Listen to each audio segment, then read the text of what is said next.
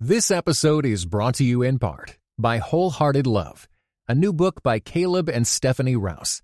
Overcome the barriers that hold you back in your relationships with God and with others, and delight in feeling safe, seen, and loved with Wholehearted Love. For more information, go to Tyndale.com.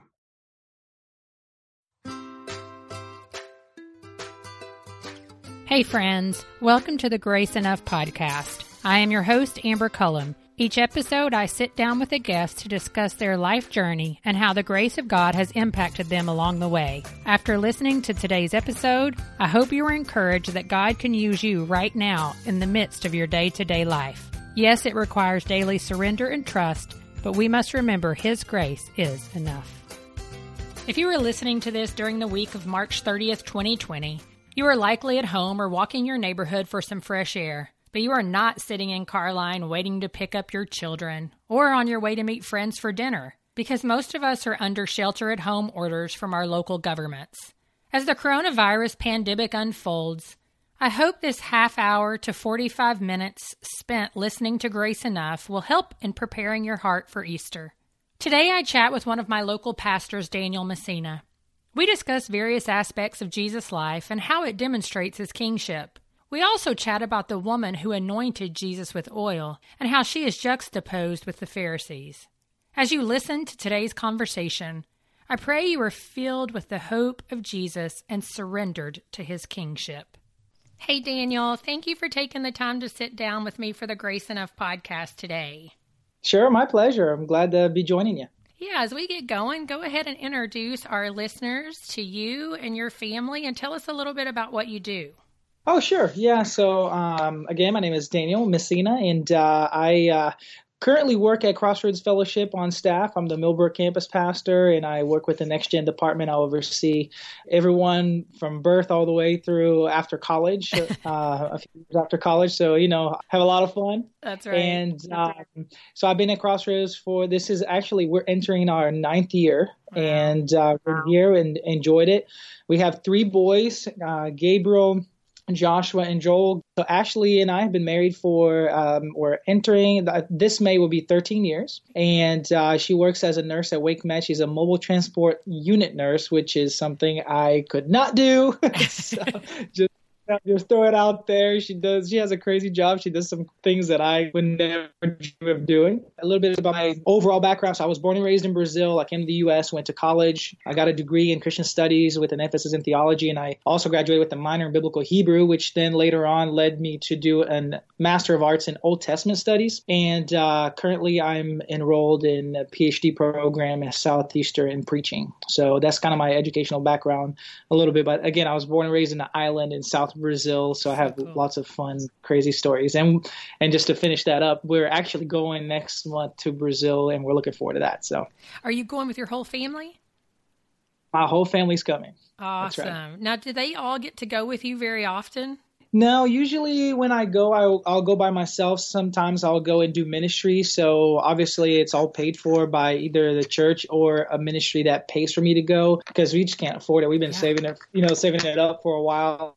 Well, and as we're speaking about Brazil, I do love to hear about people's faith journey before we really dig into what we're talking about. And so, share with us a little bit about how you came to know Jesus and your faith journey. Absolutely. Actually, what's interesting, just for a quick background, my grandfather moved from Rio. Uh, most people are familiar with Rio de Janeiro, which is one of the biggest cities in, in, in Brazil, famous Christ the Redeemer statue and all that. Moved from there to Florianopolis. When he moved there, he was in his 40s, and that's actually his 30s, and that's when he gave his life to Christ Wow. the work of Southern Baptist American missionaries in Brazil. So he kind of, the whole family follows suit. And my dad, at age eight, gave his life to Christ and just got really involved in the church. He's been in the same church since he moved to Florianopolis in Brazil. And uh, I grew up in that church. It's a Baptist church. And so I grew up in a Southern Baptist church in Brazil.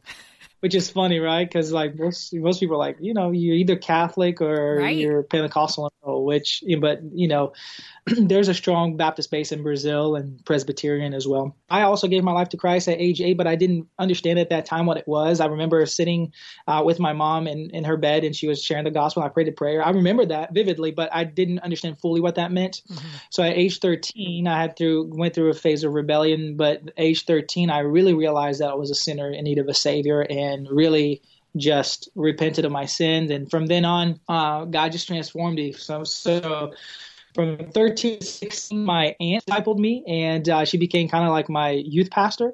And she discipled me and 13 others. And out of those 13, only two are now not fully involved in church, but the majority of them are involved in church. Wow. So, age 16, I received my call to, to ministry. I didn't know what that meant, but I remember my pastor at the time preaching on Isaiah chapter 6, and he were, was preaching on, you know, the whole experience of Isaiah before the glory of God, and God asking Isaiah, hey, who sh- whom shall I send? You know, who will go um, for me? And uh, he said, you know, in, in the Hebrew now that I know is Hineni Shalachni, which I love that the way that that sounds is here I am, send me. Mm. And I prayed that. I didn't. I was overwhelmed. I mean, it was a really powerful uh, event.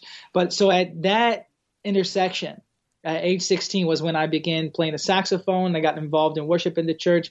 I began leading my first small group at the church. I met this missionary girl in Brazil. We started dating. That relationship then led into me coming to the U.S. And uh, and at that time, and then I'll end with this. At that time, I was in business school in Brazil. I was doing business administration, okay. and that's the route that I going through. And so I transferred to when I got this big scholarship to come here to the U.S. I almost got I got almost a full ride to come uh, to Ouachita Baptist University in Arkadelphia, Arkansas, of all places. Wow. And um, yeah, I know, right? Talk about cultural shock. I... um, and it was fun. I didn't speak English until I was 18. Oh so, wow! And if you so my my theory is if you want to learn English, go to Arkansas. We talk real funny. You have to really like listen to them. Listen, I grew up and, in uh, Eastern uh, Kentucky, so I know all about that business. talk about like an accent, thick. I mean, oh, Arkansas yes. probably is thicker than Kentucky, and especially where we were, very rural area and stuff. But it was fun. Uh, and uh, long story short, I realized at age 18, being at Ouachita Baptist University, what God had done. And uh, he took me from Brazil to here and confirmed my call to ministry, and that I really needed to just turn my studies to to go into full time ministry. So and so you switched immediately then from business into Christian studies. That's right. Wow, super cool. I had to take about five ESL courses, so English as a second language. Yeah. So I did that, and I learned really fast. It was crazy. I didn't know I could do it. It was totally the grace of God there, and uh, learned English. And then immediately after that semester, I took started taking my core classes. Just full on went went right at it and graduated in four years by the grace of God. That's so cool. Well, and I've never asked you this, but so do your boys? Are they fluent in Spanish? Well, so Brazil is Portuguese. So Portuguese. yeah, so okay, so you know, it's, know that's that. a, a, common question. Yeah, yeah. So it's a common, you know, uh, assumption that people make. It, you know, it's just basically Brazil is the only country in South America where the national language is Portuguese. All right. All the other languages are Spanish for all the other countries. But so they are not. So it's kind of funny, you know, like here in the states, they don't want to speak a whole lot of Portuguese with mm-hmm. us but uh, when they are around my parents and other folks, they begin they understand everything. They just don't want to speak it. So gotcha. They're pretty fluent. So we are right in the middle of a three part series on Easter. And so I am going to go ahead and just jump right in with you because I talked about this with you before I talked to anyone else. And you even recommended um, Dr. Quarles, which I talked to last week. So thank you for that recommendation. Tell me, why did God have to kill his own son, Jesus? Uh, he didn't have to. but you know, I, I understand the uh, the you know the premise behind that question. Obviously, why did God kill His Son and not accomplish salvation through other means?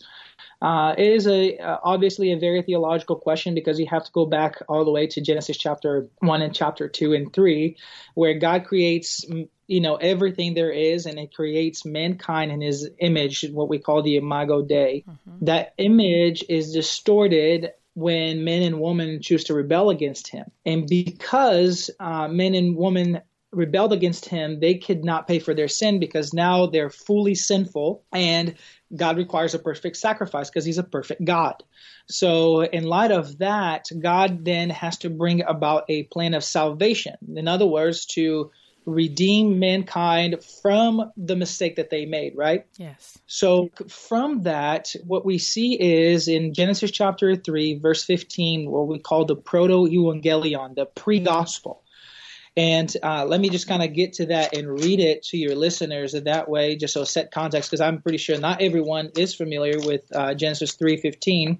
But there it says this: "I will put enmity, uh, animosity, between you and the woman, and between your offspring and her offspring. He shall bruise your head, and you shall bruise his heel. There we see that God will bring a seed. The word offspring there is the word seed, uh, is the word zera in the Hebrew, which is throughout the book of Genesis is just unbelievable how profound this word is, the seed of a woman would be the one would come and bruise the head of the serpent, that the serpent here being Satan, right? Yeah. And this conquering would not just be a conquering of the serpent itself, but also uh, of, of of death, the death that was brought because of the fall. And if you recall, if you can recall and read the previous chapters, you're going to see that God said that if you eat from the tree of the knowledge of good and evil, you will surely die. die. So either way, coming to this is there's death. So because death came into the world and man was the one that sinned, man would have to be the one that died. But man could not do that because man is not perfect.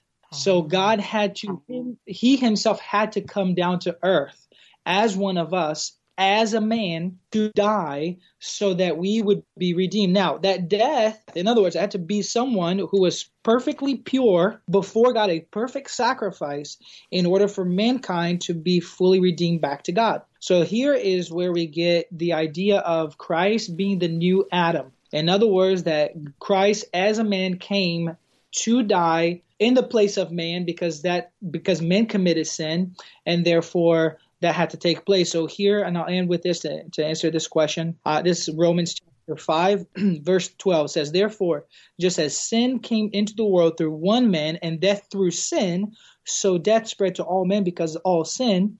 For sin indeed was in the world before the law was given, but sin is not counted here. There is no law. Yet death reigned from Adam to Moses. In other words, what he's saying is throughout, look at all scripture, right? Mm-hmm. Adam to Moses to all creation, everyone has sinned. And then verse 15, but the free gift, and this this word here is important, the free gift, because you know, kind of going back to how you asked the question, why did Jesus have to die? He didn't have to die. He died because he loves us, because mm-hmm. he wanted to bring us back to him so this is this is an important word but the free gift is not like the trespass or the sin. For if many died through one man's trespass much more have the grace of god and the free gift by the grace of that one man jesus christ abounded for many. And then he's going to talk about judgment and condemnation all that and how jesus took our punishment so at the cross, and, um, and he came, lived a perfect sinless life, but he took that punishment on the cross, removing the wrath of God from us because of our sin. Mm. It always just when I hear people talk about it, sometimes I just want like this, you know, simple little wrapped up box. But it, it's and it is simple. I mean, in the sense of we believe and we're saved, but the purpose uh-huh. behind it is not doesn't feel that simple. It's yeah, it's not because God God is a complex complex God, and if you look at the the historical progression of revelation and redemption, there's a lot there. But if I could make it simple, I'll probably say this: Man sinned, men had to die because men could not die because man is not perfect. Another man had to come who is perfect to die for us. Mm-hmm. Yeah, so that we could experience eternity with Him instead of separated yeah. from Him.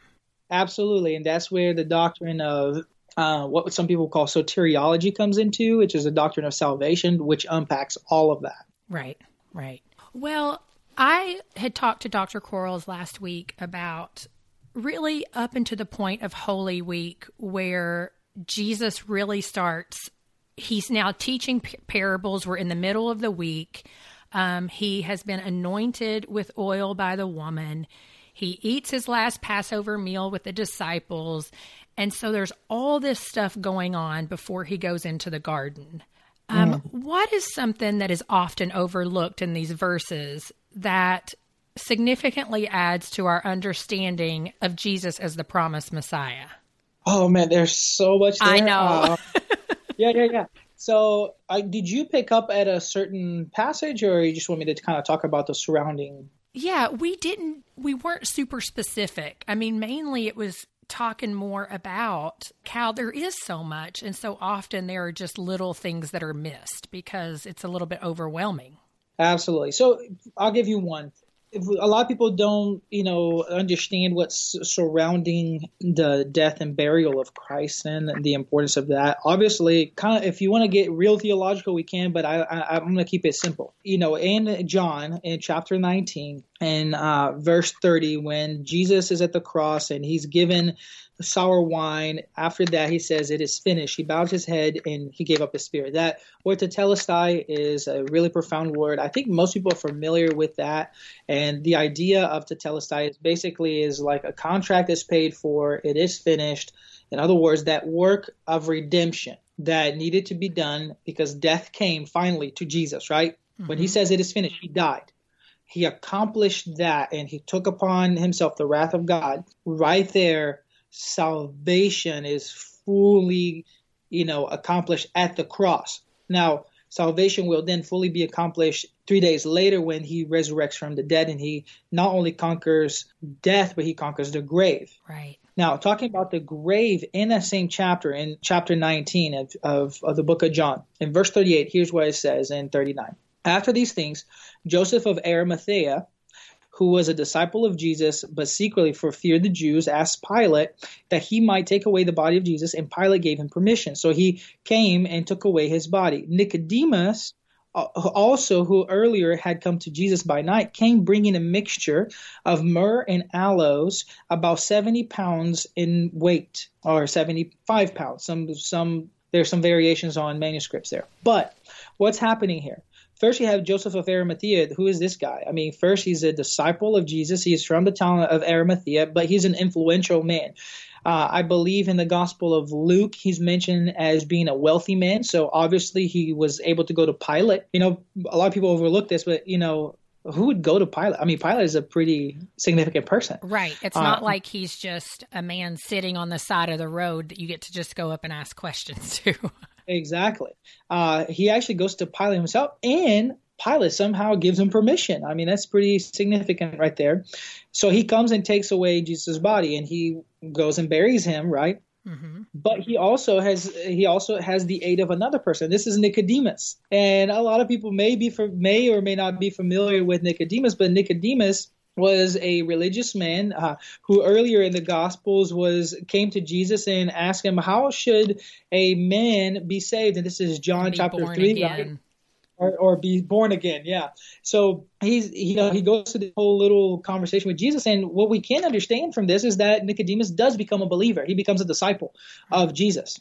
And uh, so here uh, we have two men first of all who are influential and they were rich now, what you see, for uh-huh. instance, in the Gospel of Luke is that the Gospel of Luke is all about Jesus coming to save the marginalized, the lowly, right? right. Those who are poor. He's healing and casting out demons and he's performing wonders and the poor are coming to him. But what we see is that Jesus also came to save the rich. He came to save all. Right. So here we have two rich men who play a role here and they're so rich that they actually bring about 75 pounds of myrrh and aloes. Now, this is significant because this amount that is given here, and you know, you, sometimes you have to ask yourself, you know, why? I mean, why doesn't it just say a bunch of myrrh and aloes? But it gives you specific number. It's 75 pounds in weight.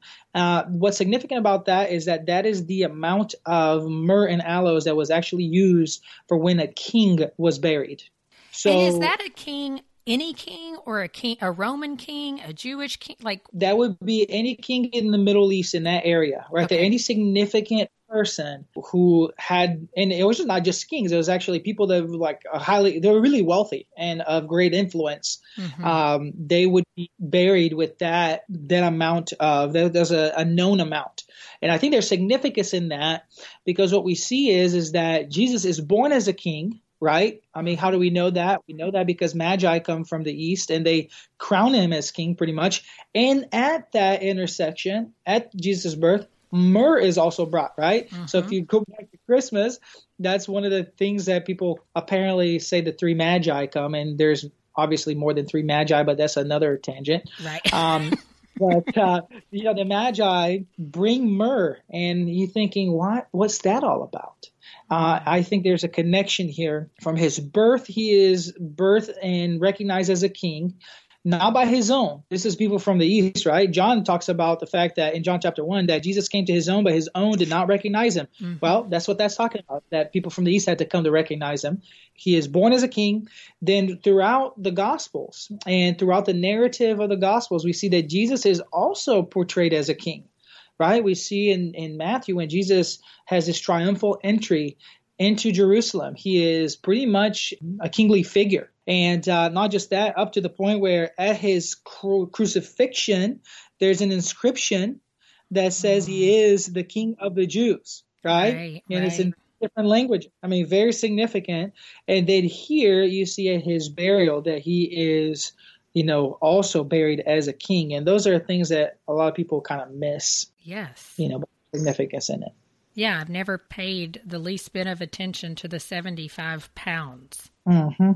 It's there. So, what is the significance of Jesus being anointed by with oil by the woman? Sure. Yeah. So I think you know I I think it also has to do with his king kingship too. Okay. And, and I, I, was think, curious if they were kind of related. They are. The anointing of oil was reserved for kings, right? If you go back to the Old Testament, you, you know the prime examples of that are Saul and David, who are anointed with oil, and the Spirit of the Lord comes upon them, and okay. you know they become kings. This woman is doing that. I think there's significance in that, and there's also a preparation for his Death. his death and his burial. I, I, believe that those are two are those two things are connected, uh, and in that context, obviously, with that woman anointing him in in that sense, really is another picture of of God's grace towards us that we're undeserving and that he would let a woman like that do what she did really communicates his compassion, right? It communicates that he he came to save all. Mm. And that preparation really is um, is just a demonstration of his love for us that he gives us full access to himself. Mm. Yeah, because he was sitting with all of his disciples when she came in and did that. Did that right? That's right. Yeah, and in that culture, yeah. women didn't really step into that place and perform acts like that. If that, if my understanding is correct, it's very true. And and what's interesting throughout the Gospels is that you know uh, women have a kind of a pretty prominent place, yes. you know, in a lot of things. For this woman, you have Mary Magdalene, you have Mary, the mother of Jesus, and Martha, and you go on and on and on. And you're thinking, why is that there? Again, I think it just communicates that, you know, Jesus did come to save all, and the salvation wasn't just for Adam as as a male, but it was for Adam as female, you know, mankind. Right. And the word Adam means mankind you know and uh, so this woman comes in. I don't think if i recall correctly i don't think that this woman has a name.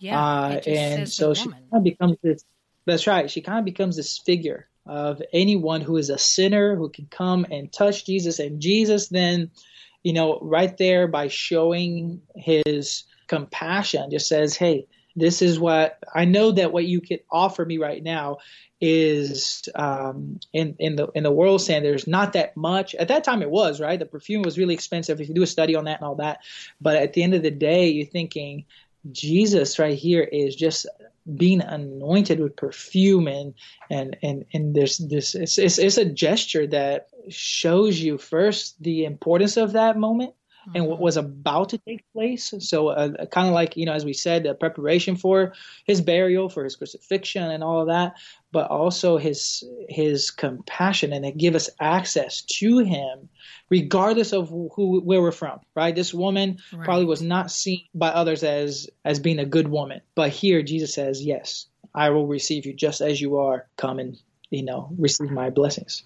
Well, and I can't help but notice with her too, somehow she had heard, you know, his teachings out in the synagogues, the temple courts, wherever it may have been.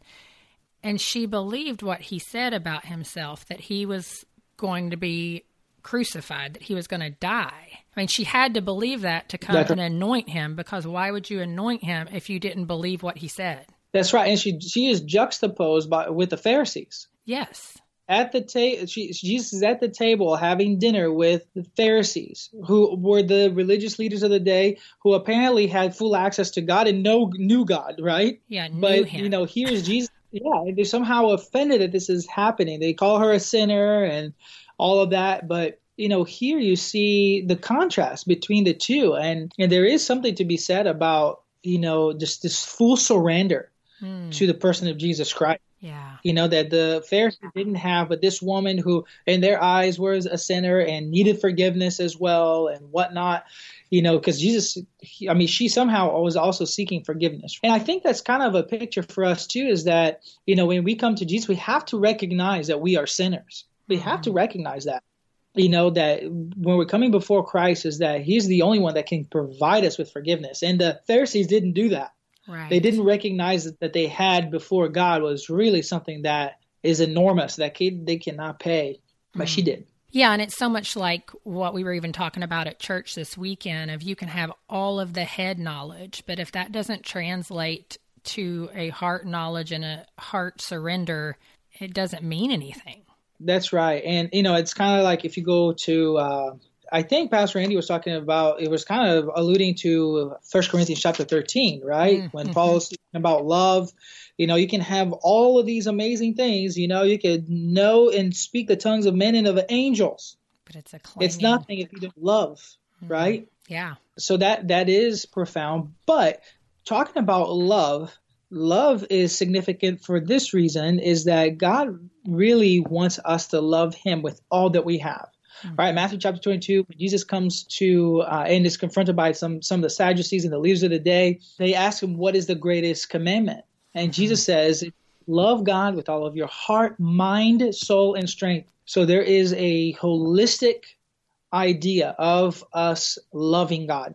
And it's it's all of it. So I think the flip side of that comment of you can have all the head knowledge. Head knowledge is good, Right. right? Head knowledge of is good. So- much so that we're talking about it. Right? We're Right. talking we're opening the word and we're looking at all these different things and and nuances and so forth and so on. It has to be holistic though. It can't just be head, it can't just be heart either. Right? Right. Because if it's head, then you you become arrogant. If it's just heart, then you become an emotionalist where it's all about a feeling versus So really true. being rooted in the the word, right? Yeah. Yeah, I mean that is a really really good perspective because even if it's just all about your strength, you become that person that's really critical, I think, a lot of times of other people. You're right, and not just that. I mean, you really, if it's about your strength, you're not going to seek God's counsel. You're not going to seek wisdom from God. You're going to seek your own, right? Oh, you're going to yeah. try to do things with your arms. You know, I mean, we're to like try to do it. And it's funny you say that because I just made this reference to um, somebody, and it's related to this idea of, of reliance on God and not ourselves. Is that I remember uh, at, at a point in my ministry career where I was just distraught. I was just tired of ministry, and uh, I was just like ready to give up. And, and my dad, I I was talking to my dad at that time, and he said, "Daniel, you got to remember one thing: ministry." And I was I was tired. I was doing things in my own strength. Yep. He said, "Daniel, ministry is not done on your feet; it's done on your knees." Basically, what he was trying to communicate to me is, Daniel, you need to rely on God Yeah. for your strength, not your own. Yeah. You know. So true, and oftentimes easier said than done because we slip back into it, right? back into ourselves. That's right. That's right. That is the uh, never-ending struggle It that we have. Uh, That's why we can go to Him every day. Thank the Lord, right? That's right. Amen. So I'm going to read from Matthew 26 and just ask you a question about that. So in Matthew 26, Jesus is getting ready to be arrested. And it says, at this point, it's Peter talking. Well, Jesus is talking to Peter. Put your sword back in its place, Jesus said to him. For all who draw the sword will die by the sword. Do you think I cannot call on my Father, and he will at once put at my disposal more than twelve legions of angels? But how then would the scriptures mm. be fulfilled that say it must happen in this way? what scriptures are is Jesus referring to here, and, and what does it mean? Give me the verse real quick. It's Matthew 26, 52 through 54. Ah, okay, gotcha. I was trying to, to figure out where you were. Okay. So um, you talking about the reference here to uh, these verses and where it comes from the Old Testament? Yes. Um, put your sword back in its place for all who take the sword will perish by the sword. Is that the verse that you're looking yes. at or Yeah, so it's 52 okay. through 54. Yep. And he says, um, but how then would the scriptures be fulfilled that say it must happen in this way? Jesus here is talking about like don't retaliate against the Roman soldiers mm-hmm. coming to get me because God has said from the beginning that this is what's going to happen. But I'm just curious as he's talking to Peter, like what would Peter know that would trigger in his mind, you know, immediately he he knows what Jesus is talking about. Mm-hmm. I, to be honest with you, I have not uh, paid attention as to where it comes from the Old Testament, uh, as far as that that that verse goes. Okay. Um, but one of the things that that is happening here is that Peter is basic. So the idea of fulfillment there in, in chapter uh, 26, verse 54, when he says, But how then should the scripture be fulfilled? Mm-hmm. Comes to that, I think it really is a holistic picture of the redemption that Jesus was communicating all of this to his disciples all throughout. He was showing them how he came not to do away with the law, but to come and fulfill the law. And that he is fulfillment of that, and that the day would come that he would die. And it's kind of funny, right? Because they're thinking, I'm thinking, didn't he tell you he was going to die? Didn't right. he tell you that he was going to be buried and then rise on the third day. But here, Peter, I think, shows a, a little bit of his character, and it shows up throughout, right? It, uh, it, shows up everywhere where he just wants to, again, going back to what we were just saying a moment ago about taking things by your, our own strength. That's what Peter is trying to do here. He is mm. trying to uh, take matters into his own hands. So he takes a sword, and, and obviously in that day was common for people to carry swords for various reasons. And and Jesus uses this analogy here and this instance to show him and his disciples there, hey, this needs to happen.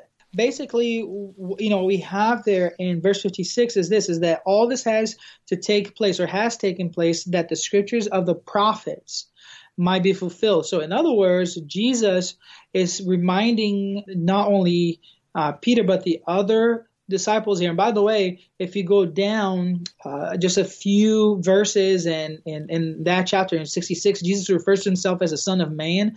And I think here is a reference to the book of Daniel, where Jesus is a son of man who is going to come and he's going to come with power and he, the kingdoms of the earth will bow before him.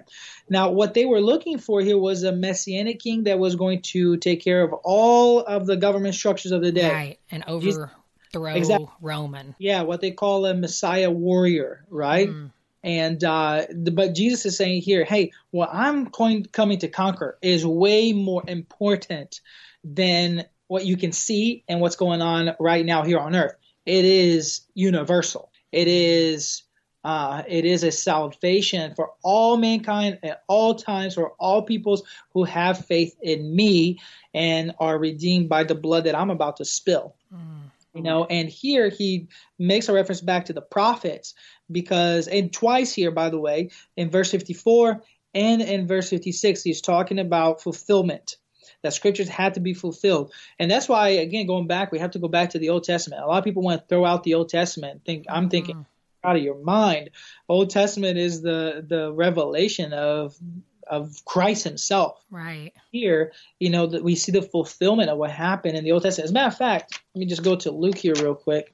I don't want to get off on too many tangents, but in Luke, right after his resurrection, Luke is with his disciples at Emmaus, and in uh, chapter 24, let me get to the verse here. Okay. He says in verse 27, and beginning with Moses and all the prophets, he interpreted to them in all the scriptures the things concerning himself. So here's again a reference back to the Old Testament, Moses being the law all the prophets here being the what the Jewish people call the Nevi'im, which are the prophets, the section of the, the Hebrew Bible called the Nevi'im. And then he's saying, hey, all of that, the Torah, I'm going to show you. And then let me also show you the prophets.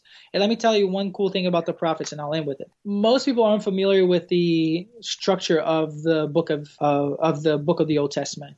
They're unfamiliar with the Hebrew portion of it. So most of us have our English Bibles that begin with Genesis and end all the way with Malachi. Malachi right. being the last of the 12 prophets, minor prophets. Mm-hmm. But the Jewish Bible actually has three different sections. They have the Torah, which is the what we call the first five books of the Bible, which in Jewish thought is one book. Then we have the prophets, mm-hmm. which actually starts with Joshua.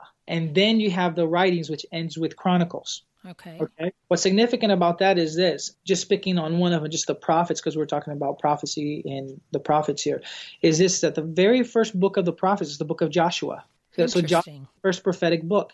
Now here's what even more interesting is that the very next section of the book of the prophets is the major prophets, what we call the major prophets and the minor prophets. The first of the major prophets is Isaiah. Okay. First of the minor prophets is Hosea. All three of these men Joshua, Isaiah, and Hosea all have the same root for the name of Christ, for the name of Jesus, Yehoshua in Hebrew, which means salvation. It's as if the prophets are screaming out, salvation is coming. Salvation, mm. even by the names of these prophetic books, Joshua, Isaiah, Hosea. And if wow. you do a study on those books, it's salvation. Then you get to the ultimate Yehoshua, the ultimate Joshua, Isaiah, Hosea, and that is Jesus who and that's why again going back to if we go back to the birth narratives of jesus you see that the angel specifically gives a name to this messiah and his name is jesus. Mm-hmm. there's something there that really is again going back to the old testament pointing to the prophets as jesus being the ultimate prophet that's going to accomplish salvation. Wow. I can nerd out on that stuff a lot but I won't I won't make um, all the listeners come along for another 20 or 30 minutes, right? Maybe next time. yeah, that's right. Well, Daniel, thanks so much. I know that you have recently started a podcast yourself. And so take a moment to just share with our listeners um, what that's called and a little bit about it before we close out. Absolutely. So uh, the desire to do a podcast uh, is twofold. One is it's a selfish one. I wanted to grow. Yeah. And I wanted to just you know be able to to use something like that for my own benefit so i could grow and kind of revisit some of the doctrines of the faith the, the podcast itself is called the preacher's devo podcast you can uh, if you find if you want to find it on itunes or on spotify just type that the preacher's devotional podcast or devo podcast and you'll see it there the concept for it is basically what i'm doing is i'm going through the heidelberg catechism there are many different catechisms i just picked the heidelberg catechism catechism because of its easy to follow structure. And it has about 52 Lord's Days, which are Sundays.